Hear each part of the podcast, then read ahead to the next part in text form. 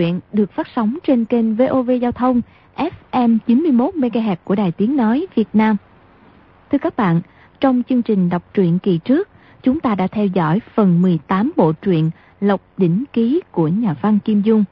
Được biết, Vi Tiểu Bảo đi vòng ra sau phủ tìm phòng xá, vô tình y chứng kiến tên thị vệ của vương phủ tên là Từ Nguyên Khải trong tổ chức lấy cấp bộ tứ thập nhị chương kinh rồi đem giấu trên nóc nhà. Đoán rằng quyển kinh này Hải Đại Phú, Thái Hậu, Ngao Bái, Khang Thân Vương, Từ Nguyên Khải xem như bảo vật cho nên họ từ đi vào vui tiếp. Vi Tiểu Bảo liền leo lên nóc nhà, cổm lại quyển kinh, cất vào trong lưng. Đến khi y về lại thượng thiện giám thì trời đã tối, tỷ tỷ của quận chúa dắt mấy thủ hạ vào cung tra cứu bị bại lộ. Vi Tiểu Bảo cứu thị vào phòng ở cùng quận chúa. Hôm trước, Thái hậu đối đầu với Hải Đại Phú, vô tình Vi Tiểu Bảo nghe hết cuộc đối thoại của họ.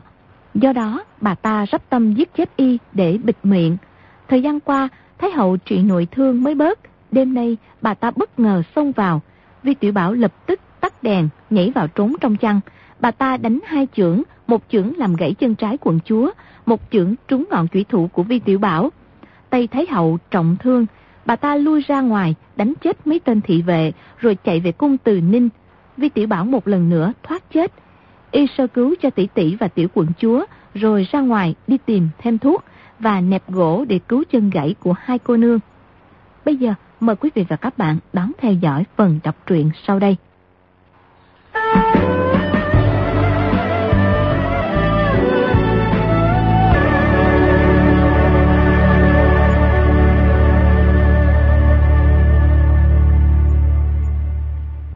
được hơn 10 bước, chỉ thấy ở hông ê ẩm, nghĩ thầm. Hoàng Thái Hậu hạ độc thủ đánh mình. Nếu còn chần chừ trong cung thì cái mạng của lão tử trước sau gì cũng khó mà giữ được. Chỉ còn cách tháo thân là thương sách thôi. Y đi về phía có ánh lửa, té ra là mấy tên thị vệ đang đi tuần. Vừa nhìn thấy Y bèn bước lên đón tiếp. Di Tiểu Bảo hỏi. Các anh em thị vệ trong cung có bao nhiêu người bị thương vậy? Dạ bẩm công công, có 7-8 người bị thương nặng, 14-15 người thì bị thương nhẹ. Chị thương chỗ nào, đưa ta tới xem. Công công quan tâm tới anh em thị vệ, mọi người ai cũng cảm kích.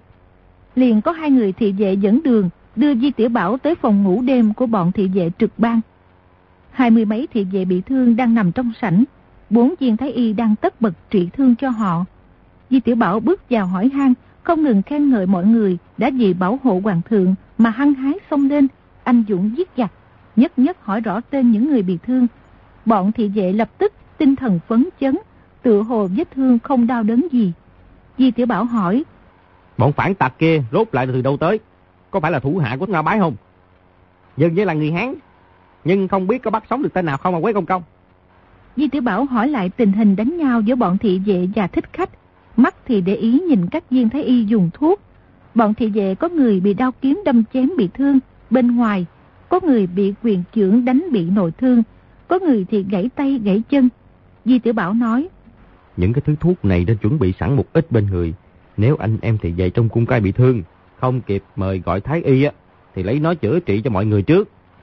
Bọn thích khách này thật vô cùng độc ác to gan lớn mật. Hôm nay mà không một mẻ lưới quét sạch thì khó đảm bảo ngày sau lại không tới nữa.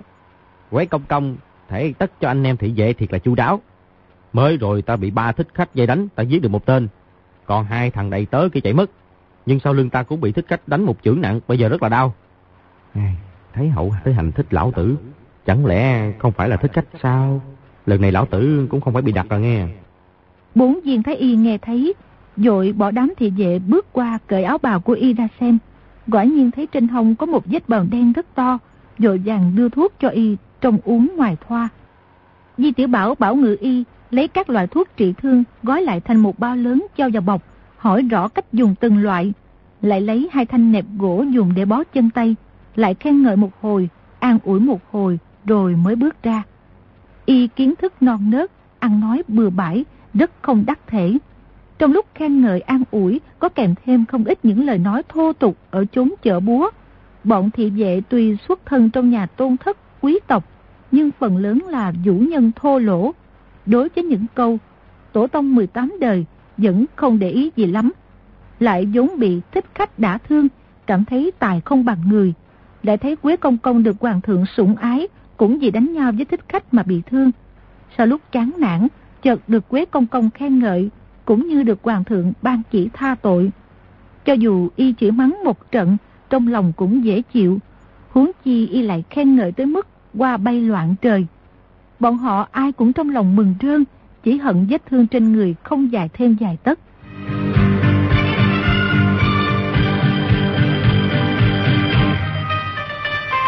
Di Tiểu Bảo về tới phòng mình, trước tiên ghé tai vào cửa sổ nghe ngóng động tĩnh, thấy trong phòng không có tiếng động nào, bèn hạ giọng gọi. Tiểu quận chúa, ta về nè. Y sợ bỗng nhiên leo vào cửa sổ lại bị cô gái này chém cho một đao, đâm cho một kiếm, thì mấy gói thuốc trị thương trong bọc lại phải dùng cho mình trước. Tiểu quận chúa mừng rỡ nói.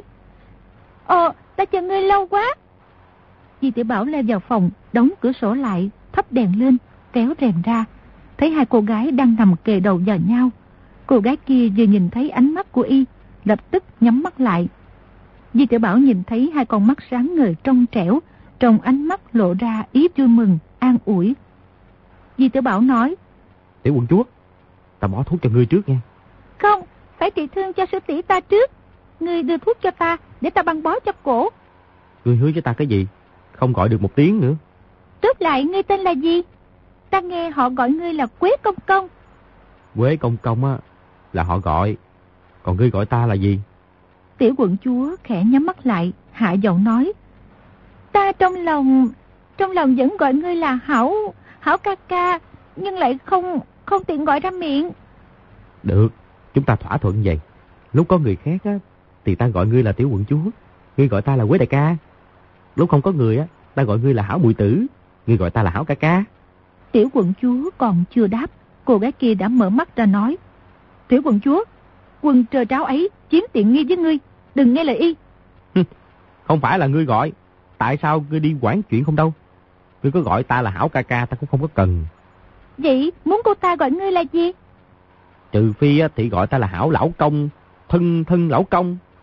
Cô gái kia đỏ mặt lên rồi lập tức tỏ vẻ khinh bỉ nói. Ngươi muốn làm chồng người ta thì chờ tới kiếp sau. Được rồi, được rồi. Hai người các người không phải là kiếp trước có quán thù với nhau. Tại sao cứ thấy mặt là cãi giả vậy? Quế đại ca, ngươi đưa thuốc trị thương cho ta. Để ta bó thuốc cho ngươi trước đã. Rồi dở chăn ra, dán ống quần tiểu quận chúa lên, tháo hai cái nẹp bằng chân ghế ra, bó thuốc trật đã vào chỗ gãy. Sau đó lấy hai tấm nẹp gỗ cặp vào bó chặt lại. Tiểu quận chúa luôn miệng cảm ơn, vô cùng chân thành. Di tiểu Bảo nói. Vợ ta tên gì vậy? Vợ ngươi hả? Thấy Di tiểu Bảo chúm môi về phía cô gái kia một cái, mỉm cười nói. Ngươi cứ thích nói đùa, sư tỷ ta họ Phương, tên là... Đừng nói với y. Di tiểu Bảo nghe tới họ Phương, lập tức nhớ tới bốn đại gia tướng Lưu Bạch Phương Tô trong Mộc Dương Phủ, liền nói. Ngươi họ Phương, đương nhiên ta biết rồi. Thánh thủ thư sinh Tô Cương, Bạch Thị Sông Mộc, Bạch Hàng Tùng, Bạch Hàng Phong gì gì đó, đều là bà con của ta. Tiểu quận chúa và cô gái kia nghe y nói tới tên Tô Cương và anh em họ Bạch đều rất kinh ngạc. Tiểu quận chúa nói, Tại, tại sao họ đều là bà con của ngươi? Lưu Bạch Phương Tô, bốn đại gia tướng, bọn ta tự nhiên là bà con. Thật không ngờ được. Tiểu quận chúa, đừng nghe y nói bậy. Thằng nhảy này rất xấu xa. Y không phải bà con của ta. Có loại bà con thế này thì đúng là rủi ro. Di tiểu Bảo hô hô cười rộ, cúi xuống ghé vào tai tiểu quận chúa, hạ giọng nói. Hảo muội tử, người nói nhỏ cho ta nghe, cô ta tên là gì dạ? Nhưng hai cô gái nằm cạnh nhau. Tuy Di Tiểu Bảo nói nhỏ, nhưng cô gái kia vẫn nghe được, rồi nói. Đừng nói. Di Tiểu Bảo cười nói. Không nói cũng được. Vậy thì ta phải hôn ngươi một cái thôi. Đầu tiên hôn má bên này một cái, kế bên hôn má bên kia một cái, sau cùng hôn môi một cái. Vậy cuối cùng ngươi thích hôn môi hay là nói tên? À mà tao đoán nhất định là ngươi thích hôn môi rồi. Dưới ánh đèn, thấy cô gái kia dung mạo xinh đẹp tuyệt trần, quần áo mong manh, thoang thoảng mùi u hương xử nữ. Trong lòng rất vui vẻ nói. Tẻ ra quả nhiên người rất thích là hôn môi. He, vậy thì phải hôn môi một cái thì tắm tiếc tình người mới được. Cô gái kia không sao động đậy, lại bị tên tiểu tử vô lại này chọc giận tới mức trong mũi phun khói. May là y còn nhỏ tuổi. Mới rồi nghe bọn thị vệ nói lại, biết y là thái giám. chỉ bất quá mặt dày đùa cợt ngoài miệng, không đến nỗi làm việc gì thật sự phi lễ, nên cũng không kinh sợ gì lắm. Lại thấy y chẩu miệng ra như định hôn thật, rồi nói. Được, được, nói cho thằng tiểu quỷ này nghe đi. Tiểu quận chúa cười cười nói. Sư tỷ ta họ Phương, đơn danh là Di, là chữ Di viết bộ tâm cạnh chữ đai Di tiểu bảo về căn bản không biết chữ Di viết ra sao, gật gật đầu nói. À, cái tên này mơ mơ hồ hồ, cũng không thể kể là thật hay. Để quận chúa ngươi tên gì? Ta tên Mộc Kiếm Bình, Bình trong Bình Phong, chứ không phải Bình là bèo. Di tiểu bảo vốn không biết hai chữ ấy khác nhau ra sao, nói. Cái tên này nghe hay hơn nè, có điều cũng không phải hạng nhất nữa. Tên ngươi nhất định là hạng nhất rồi, nhưng không biết tôn tính đại danh tốt đẹp ra sao. Di tiểu bảo thoáng sửng sốt, nghĩ thầm. Tên họ thật của mình không thể nói ra được, mà cái tên tiểu quế tử dường như cũng không hay ho gì lắm. Uhm... À ta họ ngô, làm thái giám trong cung, nên mọi người gọi ta là ngô công công. ngô công công, ngô công công, cái tên này rất... Nói tới đó lập tức sực hiểu ra, té ra đã mắc lừa y, vì một tiếng nói. Nói bậy, ngươi lại lừa ngươi, ta nghe họ gọi ngươi là Quế Công Công, không phải họ Ngô. Đàn ông mới gọi ta là Quế Công Công, đàn bà gọi ta là Ngô Công Công. Ta biết ngươi tên gì rồi. Làm sao ngươi biết được? Ta biết ngươi họ Hồ, tên Thuyết, tự bác đạo. Di Tiểu Bảo hô hô cười rộ. Thấy Phương Di nói câu ấy xong, hơi thở gấp rút, bèn nói. Hảo mùi tử, ngươi địch thuốc cho cô ta đi, đừng để cô ta đau quá mà chết ngang. Ngô lão công ta chỉ có một bài vợ à, nếu chết đi thì không cưới được người thứ hai đâu. Sư tỷ nói, người hồ thuyết bác đạo, quả nhiên không sai. Bèn buông màn xuống, dở chăn lên địch thuốc cho Phương Di, hỏi. Quý đại ca, loại thuốc cầm máu người đắp trước thì làm thế nào? Nè, đã cầm máu được chưa? Cầm máu rồi. Nguyên là mật đường rất có hiệu quả cầm máu, sức dính rất mạnh, bám chặt vào vết thương, hiển nhiên không chảy máu nữa. Còn hạt sen, bột đậu tuy không có hiệu quả làm thuốc, nhưng đắp lên trên vết thương cũng có tác dụng ngăn không cho máu chảy ra. Di Tiểu Bảo cảm mừng nói. Linh đan diệu dược của ta linh nghiệm còn hơn là thiên đan của Bồ Tát. Bây giờ ngươi đã tin chưa? Trong đó có rất nhiều bột trân châu đắp lên ngực của ta. Sắp tới sau khi lành, trên ngực của ta dễ coi không ta? Có nguyệt thẹn qua nhường không?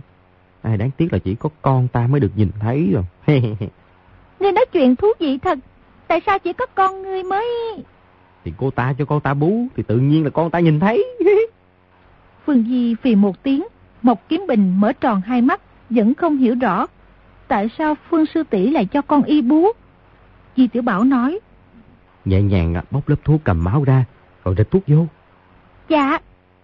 Đúng lúc ấy đột nhiên ngoài cửa có tiếng bước chân Một người cao giọng nói Quế công công Người ngủ chưa? Ngủ rồi. Là gì nào vậy? À hạ quan là Thụy Đổng. À, là Thụy Phó Tổng quản giá đáo. À, không biết có việc gì không vậy? Thụy Đống là Phó Tổng quản ngự tiền thị vệ. Di Tiểu Bảo lúc bình thời trò chuyện với bọn thị vệ, mọi người đều khen vị Thụy Phó Tổng quản này võ công cao cường, gần bằng Tổng quản ngự tiền thị vệ Đa Long, là một nhân vật rất nổi tiếng trong đội thị vệ. Y gần đây thường ra ngoài công cán. Di Tiểu Bảo chưa từng gặp qua.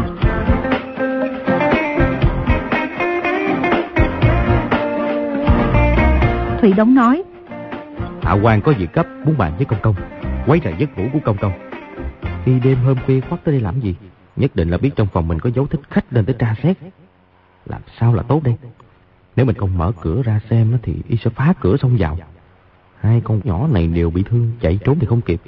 Chỉ còn cách tùy cơ ứng biến, lừa cho y bỏ đi. Chuyện này quan hệ trọng đại, nếu không cũng không dám tới quấy rầy giấc ngủ của công công. À được được được, đợi chút ta ra ta mở cửa.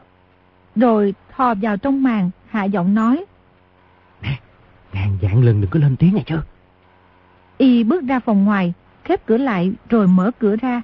Chỉ thấy bên ngoài có một đại hán đang đứng, thân thể cao lớn, đầu của mình còn chưa cao tới cầm y. Thủy Đống chấp tay nói. Làm phiền, xin công công đừng trách. Ơi, nói vậy làm gì? Rồi ngẩng đầu nhìn lên mặt y, chỉ thấy y không có vẻ tươi cười, cũng không có vẻ tức giận, không biết tâm ý y ra sao, bèn hỏi. Vị phó tổng quản có chuyện gì uh, khẩn cấp vậy? chứ không mời y vào. Thủy Đống nói. Mới rồi được ý chỉ của Thái Hậu. Nói đêm nay có thích khách xông vào cung phạm giá, đại kịch bất đạo. Sai ta tới tra hỏi Quế Công Công cho rõ ràng. Di tiểu Bảo vừa nghe mấy chữ ý chỉ của Thái Hậu. Biết ngay là đại sự không hay, nói. Đúng lắm, ta cũng đang muốn tra hỏi ngươi cho rõ ràng cái nè. Mới rồi ta tới thỉnh an hoàng thượng, hoàng thượng nói thằng nô tài thủy đóng thật to gan. Ý vừa về cung. Ừ, hoàng thượng, hoàng thượng còn nói gì nữa? Di tiểu Bảo nói năng bậy bạ với y, vốn là để kéo dài thời gian, nghĩ cách chạy trốn. Thấy một câu đã dụ được y mắc lừa, bèn nói. Hoàng thượng dặn ta sau khi trời sáng lập tức nghe ngóng trong bọn thị vệ xem là rốt lại thằng nô tài thủy đóng dẫn thích cách vào cung là do ai sai xử. Có âm mưu gì? Bọn phản nghịch có bao nhiêu đứa? Hoàng, hoàng, hoàng thượng, hoàng thượng nói gì? Nói là ta câu kết dẫn thích khách vào cung à? Là tên giang đồ nào nói với hoàng thượng như vậy? Đây, đây không phải là nỗi quan to bằng trời sao? Hoàng thượng dặn ta ngắm ngầm tra xét cho minh bạch. Rồi nói thằng nô tài thủy đóng mà nghe được phong thanh nhất định sẽ giết chết ngươi. Ngươi phải cẩn thận. Ta mới nói, xin hoàng thượng yên tâm, cho dù thằng nô tài thủy đóng có gan to bằng trời cũng quyết không dám hành hung giết người trong cung. Hoàng thượng mới nói, ừ, chuyện đó chưa chắc. Thằng nô tài ấy đã dám dẫn thích khách vào cung muốn gây chuyện bất lợi cho ta, thì còn chuyện gì mà không làm được. Ngươi, người đó bậy, ta không dắt thích khách vào cung. Hoàng thượng, hoàng thượng cũng không nói quan cho người tốt. Tối nay ta đích thân giết chết ba tên thích khách. Rất nhiều anh em thủy vệ đều chính mắt nhìn thấy. Hoàng thượng cứ gọi tất cả họ lên hỏi thử xem. Lúc nói trên trán đột nhiên nổi gân xanh, hai tay nắm chặt lại.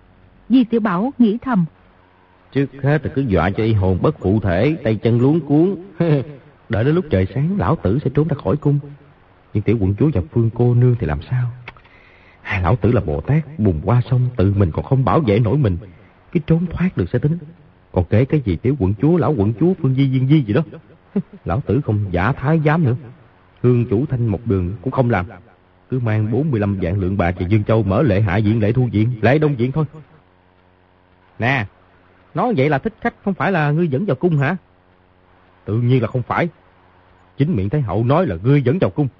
Thái Hậu dặn ta đừng nghe ngươi qua ngôn xảo ngữ. Cứ một chữ đập chết là được.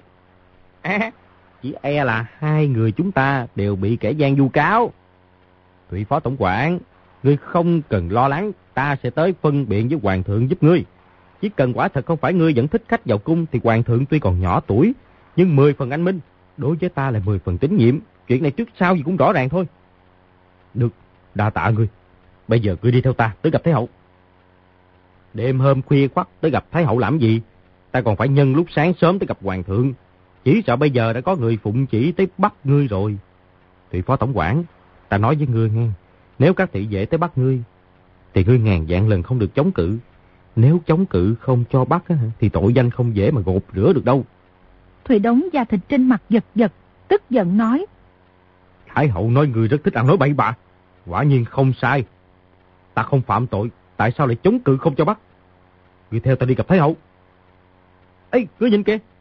Người bắt ngươi tới đâu kìa. Thủy đống biến sắc cả kinh, quay đầu nhìn lại, Di tiểu Bảo quay người một cái nhảy vào trong phòng.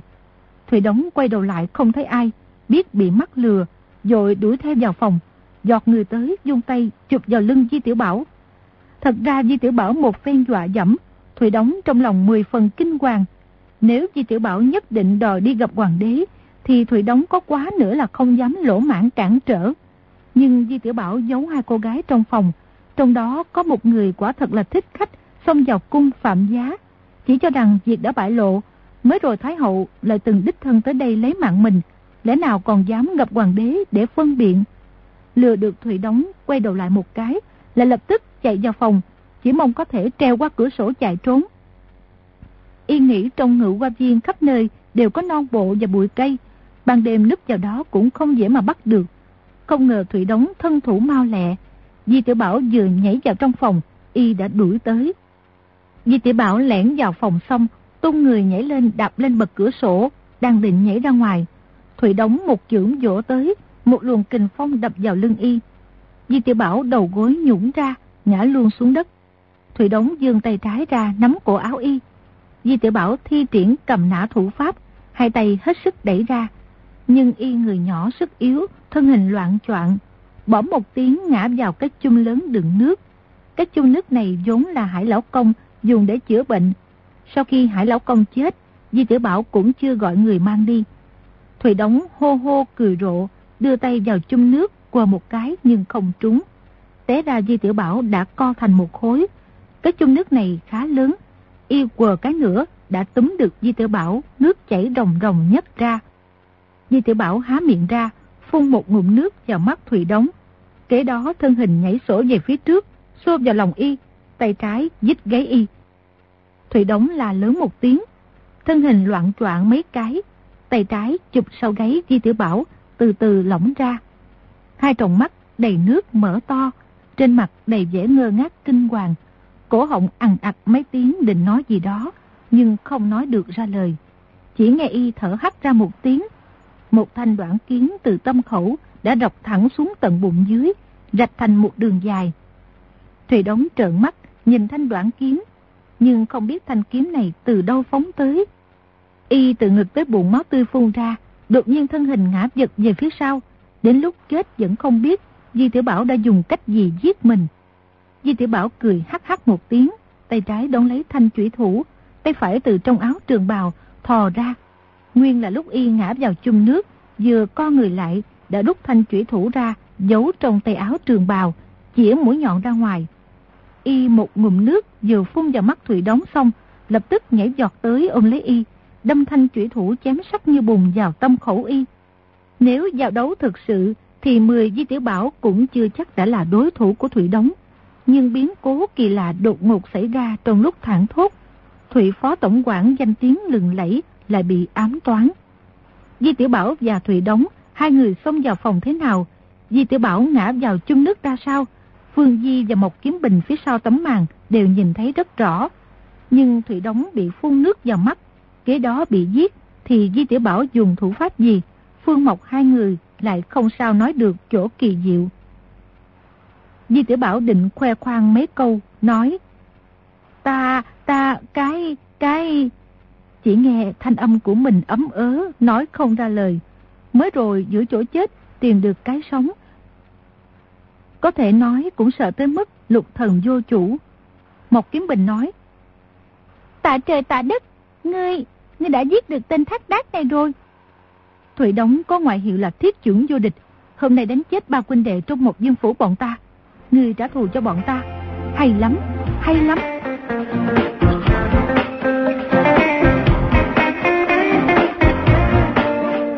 Di Tử Bảo hơi định thần nói. Y là thiết trưởng vô địch. Nhưng địch không nổi di quế công công, ngô lão công ta. Ta là cao thủ võ học hạng nhất, rốt lại khác y chứ. Rồi đưa tay vào bọc Thủy Đống, mò một cái, mò được một tập giấy viết toàn chữ nhỏ là mấy tờ công văn. Di Tiểu Bảo cũng không biết, thuận tay đặt lên bàn, chờ cảm thấy sau lưng y dắt giật gì cứng cứng. Bèn dùng chủy thủ rạch áo bào của y ra, thấy là một cái bao giải dầu, bèn nói. Đây là bảo bố gì mà giấu kín vậy ta? Bèn cắt dây buộc mở cái bao ra, nguyên là gói một bộ sách, trên bề sách rõ ràng viết năm chữ tứ thập nhị chương kinh Bộ kinh này hoàn toàn giống hệt với bộ đã thấy. Có điều bìa sách bọc lụa đỏ, thêm một đường viền màu trắng. Di Tiểu Bảo kêu lên ái chà, dội đưa tay vào bọc, lấy ra bộ tứ thập nhị chương kinh, lấy trộm được ở phủ Khang Thân Dương. May là sau khi yên ngã vào chung nước, thì lập tức bị Thủy đóng túm ra. Chỉ mới ướt lớp bìa da bên ngoài, chứ trong sách chưa ướt. Hai bộ kinh đặt trên bàn, ngoài chỗ một quyển bọc lụa đỏ, một quyển bọc lụa đỏ viền trắng, còn lại thì giống hệt nhau. Đến lúc ấy, y đã nhìn thấy bốn bộ tứ thập nhị chương kinh. Hiện hai bộ đang trong tay Thái Hậu. Mình có hai bộ, nghĩ thầm. Trong bộ kinh này nhất định có không ít điều cổ quái. Nhưng tiếc là mình không có biết chữ. Nếu nhờ tiểu quận chúa và Phương Di xem thử nhất định sẽ biết rõ. Nhưng mà làm như thế thì từ nay trở đi họ sẽ coi thường mình. Bèn kéo hộp tủ ra, cho hai bộ kinh vào. Y nghĩ thầm. Mới rồi Thái Hậu đích thân tới giết mình, thị sợ mình biết được bí mật của thị sẽ tiết lộ ra. Sau đó lại phái Thủy Đống tới giết mình, hãy khoát bừa tội danh lên đầu mình, nói mình dẫn thích khách vào cung. Thì chờ một lúc không thấy Thủy Đống về hồi báo, sẽ lại sai người tới. Vậy thì phải tiên hạ thủ di cường, lập tức tới tố cáo với hoàng thượng. Lúc trời sáng lão tử sẽ trốn ra khỏi cung, không trở lại nữa. Nè, Ta phải ra ngoài phao tin, nói Thủy Đống câu kết với một dương phủ các ngươi. Hảo lão, lão, à, Phương cô nương. à, đêm nay các ngươi vào hoàng cung, rốt lại là định làm gì? Định hành thích hoàng đế hả? Ta khuyên các ngươi đừng hành thích cái tiểu hoàng đế. Con quỷ già Thái Hậu không phải là người tốt. Các ngươi tới giết thị là được à. Ngươi đã là người mình, thì có nói với ngươi cũng không hề gì. Bọn ta giả mạo làm thủ hạ của Ngô ứng hùng, con Ngô Tâm Quế vào hoàng cung, hành thích hoàng đế thác đác. Nếu đắc thủ thì cố nhiên rất hay. Nếu không thì cũng để hoàng đế trong cơn tức giận giết chết Ngô Tâm Quế. Diệu kế, diệu kế. Các ngươi làm sao để trừ diệt Ngô Tâm Quế? Trong áo lót của bọn ta cố ý lưu lại ký hiệu là bộ thuộc của Bình Tây Dương Phủ. Có một số binh khí ám khí cũng khắc chữ Bình Tây Dương Phủ. Có vài món binh khí cũ khác là Đại Minh Sơn Hải quan Tổng binh Phủ. Để làm gì? Thằng khốn Ngô Tông Quế ấy, trước khi đầu hàng thác đác, thì làm Tổng binh Sơn Hải quan nhà Đại Minh ta.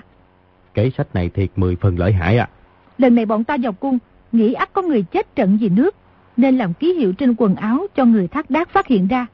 Nếu bị bắt sống, lúc đầu không khai, đến khi bị người thác đác tra khảo chết đi sống lại, mới khai là do Bình Tây Dương sai sử, tới đây hành thích hoàng đế.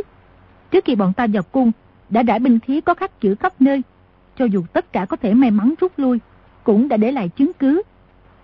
Nàng nói rất hưng phấn, hơi thở dần dần gấp rút, trên mặt hiện ra ánh hồng. Di Tiểu Bảo nói, Vậy thì các ngươi vào cung hoàn toàn không phải để cứu tiểu quận chúa à? Tự nhiên là không phải, bọn ta không phải thần tiên, làm sao biết tiểu quận chúa đang ở trong hoàng cung? Di Tiểu Bảo gật gật đầu hỏi, Trong người ngươi có binh khí có khắc chữ không? Có rồi. Rồi rút dưới chân ra một thanh trường kiếm, nhưng cánh tay không có sức, không sao nhấc lên được. Di Tiểu Bảo cười nói. May là ta chưa nhìn tới chỗ bên cạnh ngươi, nếu không đã bị ngươi một kiếm đâm chết rồi. Phương Di chợt đỏ mặt, trừng mắt nhìn y một cái. Di Tiểu Bảo đón thanh kiếm dắt vào hông cái xác Thủy Đống, nói. Ta đi tố cáo, nói Thủy Đống là cùng với bọn thích khách. Đây không phải là chứng cứ sao? Ngươi nhìn xem trên kiếm khắc chữ gì? Khắc chữ gì? Quả thật, y có nhìn cũng không biết, chẳng bằng không nhìn. Phương Di nói. Đó là tám chữ Đại Minh Sơn Hải quan Tổng binh Phủ. Thủy Đống là người mãn, không thể làm đương sai với trướng Tổng binh Sơn Hải quan nhà Đại Minh được. Di Tiểu Bảo ờ một tiếng, lấy thanh kiếm ra đặt lên giường nói. Vậy thì bỏ vật gì vào người y, hay là... Hay lắm rồi. Rồi lấy hai chuỗi trân châu, hai con gà bằng ngọc phỉ thúy và tập kim phiếu mà Ngô ứng hùng tặng, nhét cả vào bọc thủy đống. Y biết kim phiếu là do ngân hiệu trong thành Bắc Kinh phát ra. Ngô ứng hùng sai người mua về, chỉ cần tra xét ra của nhà ngân hiệu nào là biết được nguồn gốc. Một phen bỏ tan vật vào nhà này, quả thật là áo trời không thấy đường mây. Y ôm sát thủy đóng lên, định mang ra qua viên, nhưng vừa đi được một bước, chợt nghe bên ngoài có tiếng mấy người đi tới. Y nhẹ nhàng buông cái xác xuống, chỉ nghe một người nói. Hoàng thượng có lệnh sai tiểu quế tử tới hầu. Di Tiểu Bảo cảm mừng nghĩ thầm. Mình đang lo tối nay không gặp được hoàng thượng thì lại có chuyện. Bây giờ hoàng thượng gọi mình thì không gì tốt hơn. Cái xác thủy đóng cứ để đây. Dạ, nô tài mặc áo xong sẽ ra ngay. Rồi nhẹ nhàng đẩy cái xác thủy đóng vào gầm giường, lấy tay ra hiệu với tiểu quận chúa và Phương Di, bảo họ nằm yên trên giường đừng động đậy. Dội vàng cởi cái áo ướt, mặc áo khác vào. Tấm bối tâm màu đen tuy cũng bị ướt, nhưng y vẫn không cởi ra. Vừa ra tới cửa, tâm niệm nhất động, nghĩ thầm. Con họ Phương này, không tin được. Đừng có thi trộm cắp đồ vật của mình. Bèn lấy hai bộ tứ thập nhị chương kinh và một tập ngân phiếu dày cho vào bọc, rồi mới tắt nến bước ra. Nhưng lại quên mang theo đồ phổ võ công mà sư phụ đưa cho.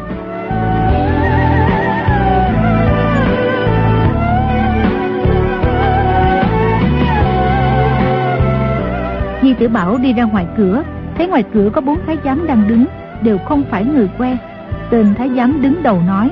Quế công công, hoàng thượng đêm hôm khuya khoắt muốn gọi ngươi tới. Hoàng thượng đối xử với ngươi thiệt là không thể nói được. Thì phó tổng quản đâu? Hoàng thượng truyền y theo Quế công công cùng tới ra mắt. Thì phó tổng quản về cung rồi hả? Ta lại chưa gặp y. Thiệt hả? Bọn ta phải đi mau thôi.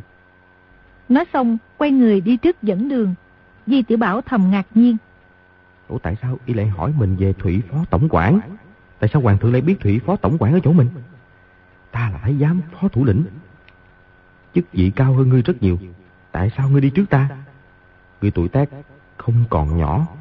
Chẳng lẽ lại không biết quy củ trong cung à? À, quý tính à, công công đây là gì vậy? Chúng ta trước nay à, ít khi gặp nhau nghe. Bọn ta chỉ là thái giám làm việc tạp dịch. Quý công công tự nhiên không nhận ra. Công công được hoàng thượng sai tới gọi ta thì cũng không phải là thái giám làm việc tạp dịch đâu. Đang nói chuyện thì Thái Y rẽ qua phía tây, tổng cung của hoàng đế lại ở phía đông bắc. Di Tử Bảo nói. Đây này nè nè, ngươi đi làm đường ở bên này bên này. Di Tử Bảo vừa nghe nói tới gặp Thái Hậu thì giật nảy mình, lập tức đứng lại. Trong ba thái giám đi sau y, có hai người đột nhiên chia ra đi hai bên, bốn người kẹt chặt y vào giữa. Di Tử Bảo lại càng hoảng sợ, kêu thầm. Thôi rồi, thôi rồi, lẽ nào lại là hoàng thượng gọi mình tới? Rõ ràng là Thái Hậu bắt mình đây nè. Tuy không biết bốn người này biết võ công không, nhưng lấy một trọi bốn, thế nào cũng đánh không nổi. Nếu gây chuyện ầm ĩ, đám thị vệ nghe tiếng đổ tới, thì làm sao còn chạy thoát được. Y trống ngực đập thình thịch, cười hì hì nói. là tới cung từ ninh à? Vậy thì hay quá, Thái Hậu mỗi lần gặp ta, nếu không thưởng tiền bạc thì nhất định ban cho bánh trái kẹo mứt. Hoàng Thế Hậu đối xử với bọn nô tài thiệt tốt. Bà nói để thằng nhỏ tham ăn ta cũng không đến nỗi thiếu cái ăn. Trong lúc nói, đã tới hồi lan thông vào tổng cung của Thái Hậu. Bốn tên thái giám thái y theo lời tới cung từ Ninh, lại khôi phục vị trí. Một người đi trước, ba người đi sau. Di Tiểu Bảo nói. Lần trước gặp Thái Hậu thiệt là may mắn. Thái Hậu nói ta bắt được ngao bái, công lao hôm nhỏ thưởng ta 5.000 lượng vàng, hai dạng lượng bạc. Ta rất yếu ớt làm sao mang đi được. Anh Thái Hậu nói à, mang không được thì cứ từ từ mang về. Tiểu quế tử, cứ định dùng số tiền làm gì? Ta nói à, Bẩm Thái Hậu, nô tài thích nhất là kết giao bằng hữu. Trong người có vàng bạc, thì trong các thái giám ai nói với nô tài thì nô tài sẽ tặng cho một ít. Có tiền thì mỗi cường cùng tiêu. Y thuận miệng nói bừa, trong đầu ý nghĩ xoay chuyển mau lẹ, tính cách thoát thân. Một thái giám sau lưng Y nói. Thưởng nhiều đến thế chạy đương hả quế công công. Hơ, không tin hả? Nè nè, người coi nè đó. Rồi rút trong bọc ra một tập ngân phiếu, có tấm 500 lượng, có tấm 1.000 lượng, cũng có tấm 2.000 lượng. Dưới ánh sáng đèn lồng, nhìn thấy rõ ràng không phải là giả. Bốn tên thái giám nhìn thấy là bị mê hoặc, đều dừng chân lại. Di tiểu Bảo rút ra bốn tấm ngân phiếu, cười nói. Hoàng thượng và Thái hậu không ngừng ban thưởng, ta làm sao tiêu hết được. Bốn tấm ngân phiếu này, có tấm 2.000 lượng, có tấm 1.000 lượng. Nè, bốn vị huynh đệ thử dẫn khí mỗi người rút tấm coi. Bốn tên thái giám đều không tin. Trên đời làm gì có chuyện bỗng không đưa ngân phiếu 1.000 lượng cho người ta, nên không đưa tay ra rút. Di tiểu Bảo nói. Trong người nhiều tiền bạc quá, không biết dùng vô đâu hết. Có lúc cũng không thoải mái lắm. Trước mắt ta tới gặp Thái Hậu và Hoàng thượng, biết đâu lại thưởng cho ta ít nhiều tiền bạc nữa rồi sao? Nói xong, giờ mấy tấm ngân phiếu lên cao, phất phất trong gió, liếc mắt nhìn địa hình chung quanh. Một tên thái giám cười nói. Quế công công, ngươi cho bọn ta ngân phiếu thật hay là đùa vậy? Sao đùa?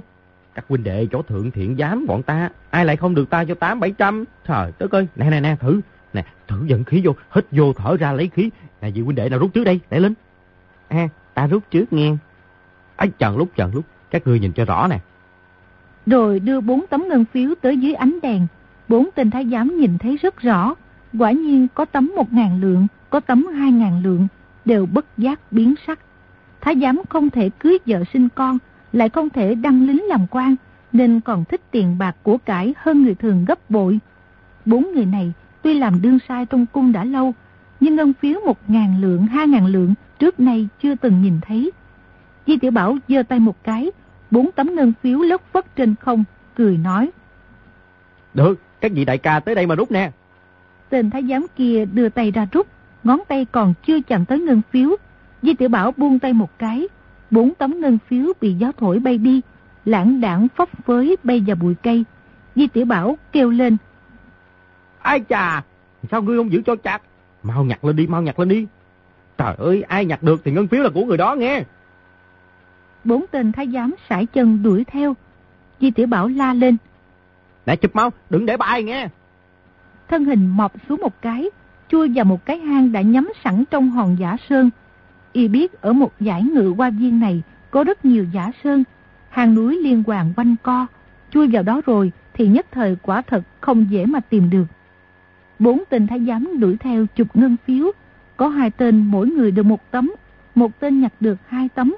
Một tên thì không được gì. Lập tức cãi nhau. Một người nói. Với công công nói ai nhặt được là của người ấy. Hai tấm này là đều là của ta nghe. Đã nói là mỗi người một tấm mà. Mau đưa một tấm ra đây. Ta chỉ cần tấm một ngàn lượng cũng được rồi. Cái gì mà một ngàn lượng? Nói mới dễ nghe chứ. Một lượng cũng không có đâu. Người không nhặt được ngân phiếu. Dương tay túm ngực y nói. Nè, người có đưa không? Bọn ta mời Quế Công Công phân xử vụ này đó. Vừa quay lại thì Di Tiểu Bảo đã không biết đi đâu. Bốn người cả kinh, đồng thanh kêu réo, tìm kiếm bốn phía. Người không nhặt được ngân phiếu vẫn không chịu thôi. Túm giặt áo người nhặt được hai tấm, nhất định đòi y phải chia một tấm.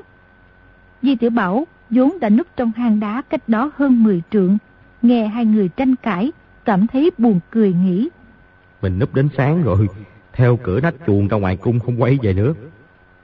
Thái hậu đã phân phó, nói thế nào cũng phải gọi Quế Công Công và Thụy Phó Tổng quản tới liền. Trời ơi, y, y núp ở đâu vậy? Y còn ở trong cung không có đi đâu xa đâu. Chỉ là việc y đưa ngân phiếu cho bọn mình thì không thể nói ra được. Hách huynh đệ, hai tấm ngân phiếu của ngươi, cứ chia cho lão lao một tấm đi, nếu không bị làm ầm lên. Mọi người đã không phát tài mà còn gặp rủi ro đó.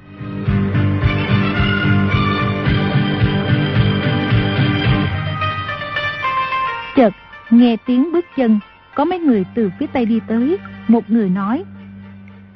Đêm nay trong cung có thích khách, chỉ sợ mọi người sáng mai đều bị trị tội. Quế công công từ nhỏ tuổi, nhưng là người rất có tình nghĩa, quá thật khó kiếm được. Di Tiểu Bảo vừa nghe thấy, chính là thị vệ trong cung. Một người khác nói. Chỉ mong Quế công công trước mặt hoàng thượng nói tốt cho vài câu. Di Tiểu Bảo cảm mừng, từ trong hang lẻn ra, hạ giọng nói. Các vị huynh đệ, đừng có lên tiếng. Hai thị vệ đi trước nhấc đèn lồng lên, hạ giọng gọi. Quế công công. Di Tiểu Bảo thấy bọn thị vệ này có tới 15-16 người, chính là những người vừa gặp mình chỗ cửa sổ lúc nãy. Y nhớ được tên của họ, nói. Chịu đại ca, chịu đại ca. Bốn tên thái giám kia câu kết với bọn thích khách. Mọi người bầu bắt lấy đi. Công lao không nhỏ đâu. Hách đại ca, nhạc đại ca. Trước tiên cứ điểm vào áo quyệt chúng. Nếu không thì đánh cho trặc hàm dưới. Đừng để chúng cất tiếng la lớn làm kinh động hoàng thượng. Bọn thị vệ nghe nói là bốn tên thái giám cũng không coi vào đâu. Ra tay làm liền, thổi tắt đèn lồng, cúi mọp người xuống rón rén bước qua. Bốn thái giám kia, hai tên tiền di tiểu bảo trong sơn động, hai tên thì đang cãi cọ chuyện ngân phiếu, đều đang tập trung tinh thần. Bọn thị vệ lập được thế bao giây rồi. Một tiếng huyết sáo, bốn phương tám hướng nhất tề đổ ra. Ba bốn người phục dịch một người, đè chặt bốn tên thái giám xuống đất. Bọn thị vệ này võ công không cao cường lắm, không ai biết tiễn quyệt. Nhưng người thì dùng cầm nã thủ pháp, người thì dùng quyền chưởng, đều đánh chặt hàm dưới bốn tên thái giám. Bốn tên thái giám há miệng ra, một câu cũng không nói được. Không hiểu tại sao, vô cùng quảng sợ. Di tiểu Bảo chỉ vào một văn phòng bên cạnh quát. Kéo vào trong kia khảo vấn. Bọn thị vệ lôi bốn tên thái giám sền sệt vào trong, dọn dẹp văn phòng, có người thắp đèn dơ cao lên. Di tiểu Bảo ngồi ở giữa, bọn thị vệ ấn bốn tên thái giám quỳ xuống. Bốn người phụng chỉ Thái Hậu đi bắt người, làm sao chịu quỳ. Bọn thị vệ tay đánh chân đá, bắt phải quỳ xuống. Di Tiểu Bảo nói. Bốn người các ngươi mới rồi len lén lúc lúc. Đang tranh nhau cái gì vậy? Nói cái gì mà một ngàn lượng của ngươi, hai ngàn lượng của ta. Lại nói cái gì bằng hữu bên ngoài lần này không may. Bị bọn thị vệ đánh chết không ít. Bằng hữu bên ngoài là bằng hữu nào? Bọn thị vệ cả giận, liên tiếp đá bốn người ngã xuống. Bốn tên thái giám trong bụng kêu lớn, quan uổng, nhưng làm sao nói ra được.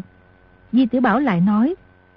Ta đi sau lưng các ngươi, nghe một người nói là ta dẫn đường. Hai tấm ngân phiếu này là y đưa cho ta. Tại sao phải chia cho ngươi? Nói tới đó, chỉ tên thái giám nhặt được hai tấm ngân phiếu, lại chỉ qua tên không nhặt được tấm nào nói.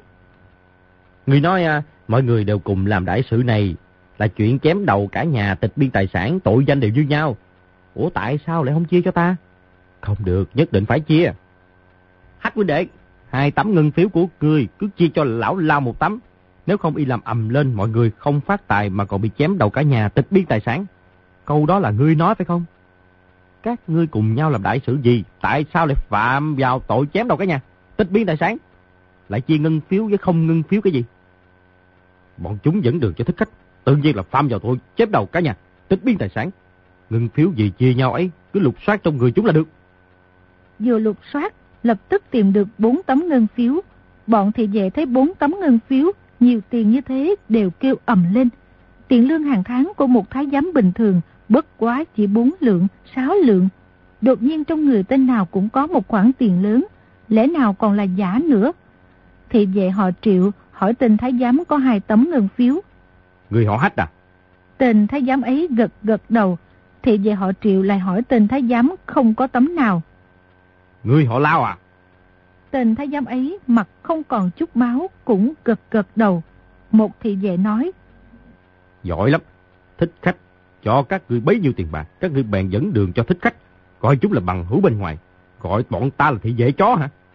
Phóng một cước thật mạnh ra, tên thái giám họ hách mắt lồi ra, miệng kêu a a không ngớt. Thị vệ họ triệu nói. Không nên lỗ mãn, cứ tra hỏi cho kỹ. Rồi con người dương tay nắm vào cầm thái giám họ lao, kéo lên một cái, cho xương hàm y vào khớp như cũ. Di tiểu bảo quát. Các ngươi làm đại sự gì? Rốt cuộc lại là được ai sai xử?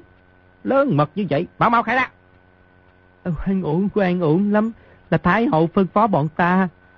Di tiểu bảo nhảy sổ tới, tay trái bịt miệng y quát. Nói bậy, những câu như vậy mà mà nói ra được hả? Ngươi còn lắm mồm ta sẽ giết ngươi ngay lập tức.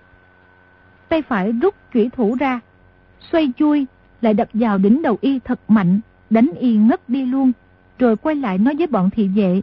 Nè, y nói là Thái hậu sai xử. chuyện chuyện này là đại quả lâm đầu rồi. Thái hậu sai họ. nhắc thích khách vào cung à? Họ đều biết hoàng thượng hoàn toàn không phải là con ruột của Thái hậu. Thái hậu trước nay vốn tinh minh quyết đoán. Chẳng lẽ hoàng thượng đắc tội với Thái hậu? Vì thế nên trong chốn cung di đắp tâm tranh đoạt, sự tình đáng sợ nào cũng có. Mình lại bị lôi kéo vào. Quả thật khó giữ được tính mạng. Di tiểu Bảo hỏi một tên thái giám khác. Có đúng là các ngươi do Thái hậu sai làm việc không? Chuyện này quan hệ trọng đại không được nói bậy. Có đúng là Thái hậu sai khiến không?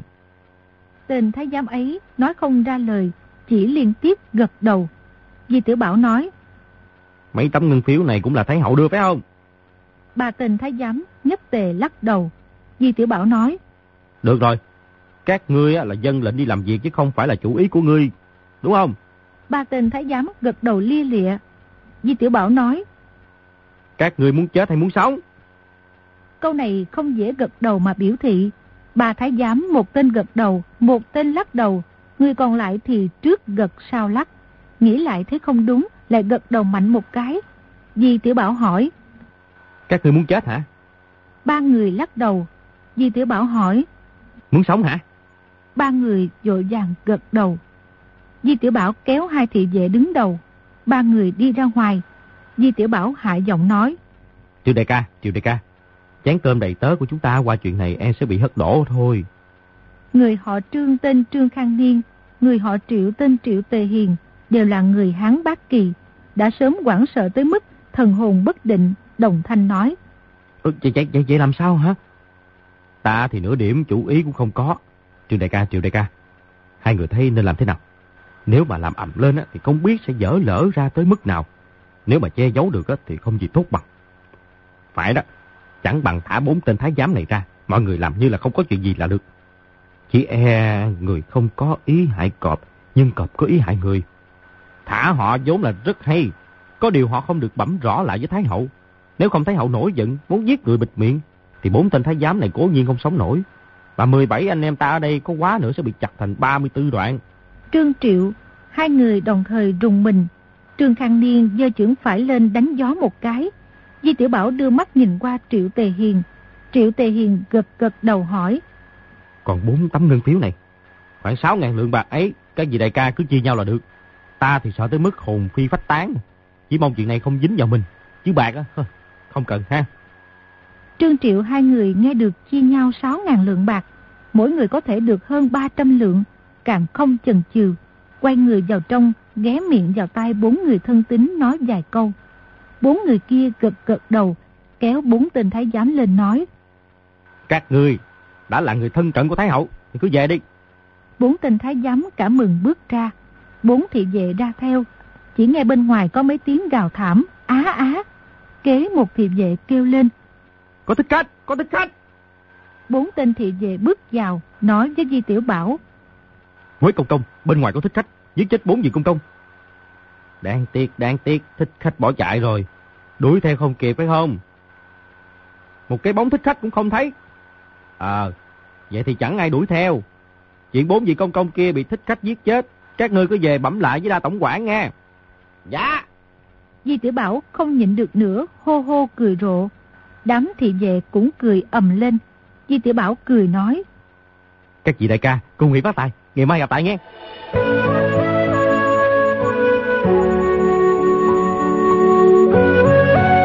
Di Tiểu Bảo tất tả trở về chỗ ở. Vừa tới cửa chợt thấy trong khóm qua, có một người lạnh lùng nói. Tiểu quế tử, chào. Di Tiểu Bảo vừa nghe là giọng nói của Thái Hậu, giật nảy mình, xoay người định chạy, chạy được năm sáu bước, chỉ thấy một bàn tay đè lên vai trái, toàn thân nhũng ra, cảm thấy như có mấy ngàn cân sức nặng đè lên, không sao nhích được nửa bước. Y vội khom lưng đưa tay rút thanh chủy thủ, ngón tay vừa chạm vào chui kiếm, thì cánh tay phải đã bị trúng một chưởng, nhịn không được la thảm một tiếng. Chỉ thấy Thái Hậu âm trầm nói, Tiểu quế tử, người còn nhỏ tuổi mà rất có bản lĩnh, không hề động thanh sắc mà giết được bốn thái giám của ta, đã biết di tan giá quả. Cả ta cũng bị du hãm. Di Tiểu Bảo trong lòng liên tiếp kêu khổ. Lúc nguy cấp, đoán Thái Hậu căm hận mình thấu xương, cầu xin thế nào cũng vô dụng. Chỉ có cách bỏ liều tính mạng, hung dữ dọa bà ta một trận, kéo dài thêm ba khắc một giờ, sẽ nghĩ cách thoát thân, bèn nói. Thái hậu, bây giờ người giết ta cũng muộn rồi. Đáng tiếc ơi là đáng tiếc. Đáng tiếc cái gì? Người muốn giết ta diệt khẩu, chỉ đáng tiếc là chậm bước rồi. Mới rồi bọn thị vệ kia nói những gì chắc chắn là người đã nghe cả rồi. Người nói bốn tên thái giám vô dụng mà ta phái đi đã dắt thích khách vào cung. Hừ, tại sao ta lại làm vậy? Ta làm sao biết được tại sao người làm vậy? Nhưng hoàng thượng có quá nữa là đã biết. Cho dù cái mạng này 100 phần đã có 99 phần là chết, nhưng rốt lại cũng phải cho bà ta không thăm dò được tới cùng. Thái hậu tức giận tới cực điểm, cười nhạt nói. ta mà nhả chuyển lực ra, ngươi sẽ lập tức mất mạng. Nhưng như thế không khỏi quá tiện nghi cho thằng tiểu tặc nhà ngươi. Phải đó, ngươi mà sử kình lực cho dù giết được tiểu quế tử, thì ngày mai người trong cung ai ai cũng biết. Tại sao tiểu quế tử chết? Tự nhiên là Thái Hậu giết rồi. Tại sao Thái Hậu giết y? Vì tiểu quế tử biết được bí mật của Thái Hậu. Bí mật gì vậy? Hơi chuyện này nói ra dài lắm. Đi đi đi đi, người theo ta vào phòng ta sẽ nói rõ cho ngươi nghe. Ngươi ngàn dạng lần không được nói lại cho người khác biết hay chưa? Chuyện này quá thiệt là rất không rất không tầm thường. Thái hậu tức giận tới mức bàn tay đặt trên da y rung lẩy bẩy. Từ từ thở ra một hơi mới nói. Nhiều lắm thì cũng chỉ có mười mấy tên thị dễ biết. Ta giết người xong, sẽ lập tức sai thủy đóng bắt hết bọn đầy tớ đó. Lập tức xử tử, thì còn sợ gì hậu hoạn. Di tiểu Bảo hô hô cười rộ, Thái hậu nói. Sắp chết đến nơi, mà ngươi còn cười được. Thái hậu, người muốn thủy đóng giết ngươi à? Y y y y hi hi hi. Y thế nào? Y đã sớm bị ta... vốn định nói, bị ta một đao đâm chết rồi, nhưng đột nhiên linh cơ nhất động, lại hô hô vài tiếng. Thái hậu lại hỏi, đã bị ngươi thế nào? Y đã bị ta thu phục rồi, cũng không muốn nghe lời ngươi nữa. Bằng vào thằng tiểu quỷ nhà ngươi mà có bản lĩnh đó, có thể bảo Thụy Phó Tổng quản đừng nghe lời ta à? Ta là một tiểu thái giám, tự nhiên là y không sợ. Thụy Phó Tổng quản là sợ một người khác. Y, y sợ hoàng thượng à? Bọn ta là nô tài, tự nhiên sợ hoàng thượng, chuyện ấy cũng không trách y được, có phải không Thái Hậu? Người nói với Thủy Đống chuyện gì? Chuyện gì cũng nói hết trơn á. Chuyện gì cũng nói cả. Y, y đâu rồi? Y đi xa lắm rồi, xa, rất là xa. Không bao giờ quay trở lại nữa. Thái Hậu, người muốn gặp y đương nhiên là tốt, rất là tốt. Nhưng chỉ e là không có dễ đâu. Y ra khỏi cung rồi à? Không sai. Y nói Y đã sợ hoàng thượng, lại sợ Thái Hậu, đứng giữa khó mà làm người. Chỉ sợ có ngày có mối lo về tính mạng gì đó, lại có đại quả sát thân gì gì đó. Không bằng xa bay cao chạy. Xa chạy cao bay? À đúng đúng đúng rồi. À, Thái Hậu, làm sao ngươi biết được vậy? Ngươi nghe được Y nói câu đó hả? Y xa chạy cao bay rồi hả? Hừ, y ngay cả chức quan cũng không muốn làm mà. Trốn khỏi cung rồi đi đâu? Y, y, y là tới... Y, y nói là phải tới núi dị đại á, gì lục đại, thất đại, bát đại gì đó. Núi ngũ đài. À đúng rồi đó, núi ngũ đài. Thái hậu, chuyện gì cũng biết hết trơn nghe. Y còn nói gì nữa? Cũng không nói gì hết, chỉ có điều... À, chỉ nói chuyện ta nhờ y, y bất kể thế nào cũng sẽ làm xong. Y còn thề nguyện là lập lời trọng thệ, nói ngàn đạo dạng kiếm, tuyệt tử tuyệt tôn gì đó. Ngươi giờ y làm chuyện gì? Thì cũng đâu có gì. Thì phó tổng quản nói y không làm quan cũng không sao. Nhưng chỉ là ra khỏi cung không có tiền đi đường. À, đó không phải là chuyện một năm sáu tháng. Ta bèn tặng y hai dạng lượng bạc ngân phiếu. Người phát tài thật. Lấy đâu ra bấy nhiêu tiền vậy? Đó cũng là người khác tặng cho thôi. Khang Thân Dương tặng ít, sách gạch đồ đại nhân tặng ít. Con trai Ngô Tâm Quế tặng chút. Ngươi ra tay hào sản như vậy, Thủy Đống tự nhiên phải cảm ơn lo báo rồi. Đốt lại, ngươi nhờ y làm chuyện gì? Dạ, nô tài không dám. Ngươi có nói không? Rồi dùng sức đè xuống đầu vai của y. Di tiểu bảo ôi cha một tiếng. Thái hậu hơi buông tay ra quát. Nói mau! Di tiểu bảo hít vào một hơi nói. Thủy phó tổng quản đáp ứng với ta, nếu nô tại trong cung bị người ta hại chết, thì y sẽ đem nguyên nhân bên trong bẩm với hoàng thượng. Y nói y viết một tập mật tấu mang theo trong người. Y và nô tài hẹn nhau cứ hai tháng một lần. Nô tài, nô tài sẽ... Thế nào? Cứ cách hai tháng một lần nô tài tới uh, Thiên Kiều, tìm một kháng tử bán kẹo đường hồ lô, hỏi y, có kẹo đường hồ lô màu phỉ thúy mã não không? Y nói có, 100 lượng bạc một sâu. Ta nói sao đắt vậy, 200 lượng một sâu có bán không? Y nói không bán, không bán. Ngươi chưa chầu trời sao? Ta mới nói, ngươi về nói với Thái Hậu đi. Y sẽ đi thông tri cho Thủy Phó Tổng quản. Lúc đang nguy cấp, không bị được chuyện gì mới lạ. Chỉ đành dựa vào lời Trần Cận Năng dạy cách liên lạc với từ Thiên Xuyên mà thêm thắt thay đổi. Thái Hậu hừ một tiếng nói. Đó là cách thức liên lạc giữa người học võ trên giang hồ với nhau. Chắc thằng Tiểu Tặc và ngươi cũng không nghĩ ra được là thằng đầy tớ lớn mật Thủy Đống dạy ngươi phải không? Ôi ơi, tại sao biết là Thủy Phó Tổng quản dạy ta? Phải rồi nghe, lúc y nói chuyện với ta ngươi cũng nghe được luôn hả? Vì thấy bàn tay của Thái Hậu đặt lên vai mình không ngừng rung lên. Hồi lâu nghe bà ta hỏi. Nếu đến lúc rồi mà ngươi không tới tìm hán tử bán kẹo đường hồ lô kia thì sẽ thế nào? Thủy Phó Tổng quản nói, y sẽ chờ thêm 10 ngày nếu ta không tới thì tự nhiên là cái mạng nhỏ của nô tài sẽ không được giữ. Y sẽ nghĩ cách dân tập mật tấu ấy cho hoàng thượng. Lúc đó nô tài chết thì cũng đã chết rồi. vốn cũng chẳng có chỗ nào hay. Có điều nô tài đối với hoàng thượng một tấm lòng chung. Muốn xin hoàng thượng ngàn dạng lần cẩn thận. Cốt án trả quán có thù trả thù. Đừng để bị người ta ám toán. Đó cũng là lòng chung với chúa của nô tài và thủy phó tổng quản thôi. cốt quán trả quán. Có thù trả thù.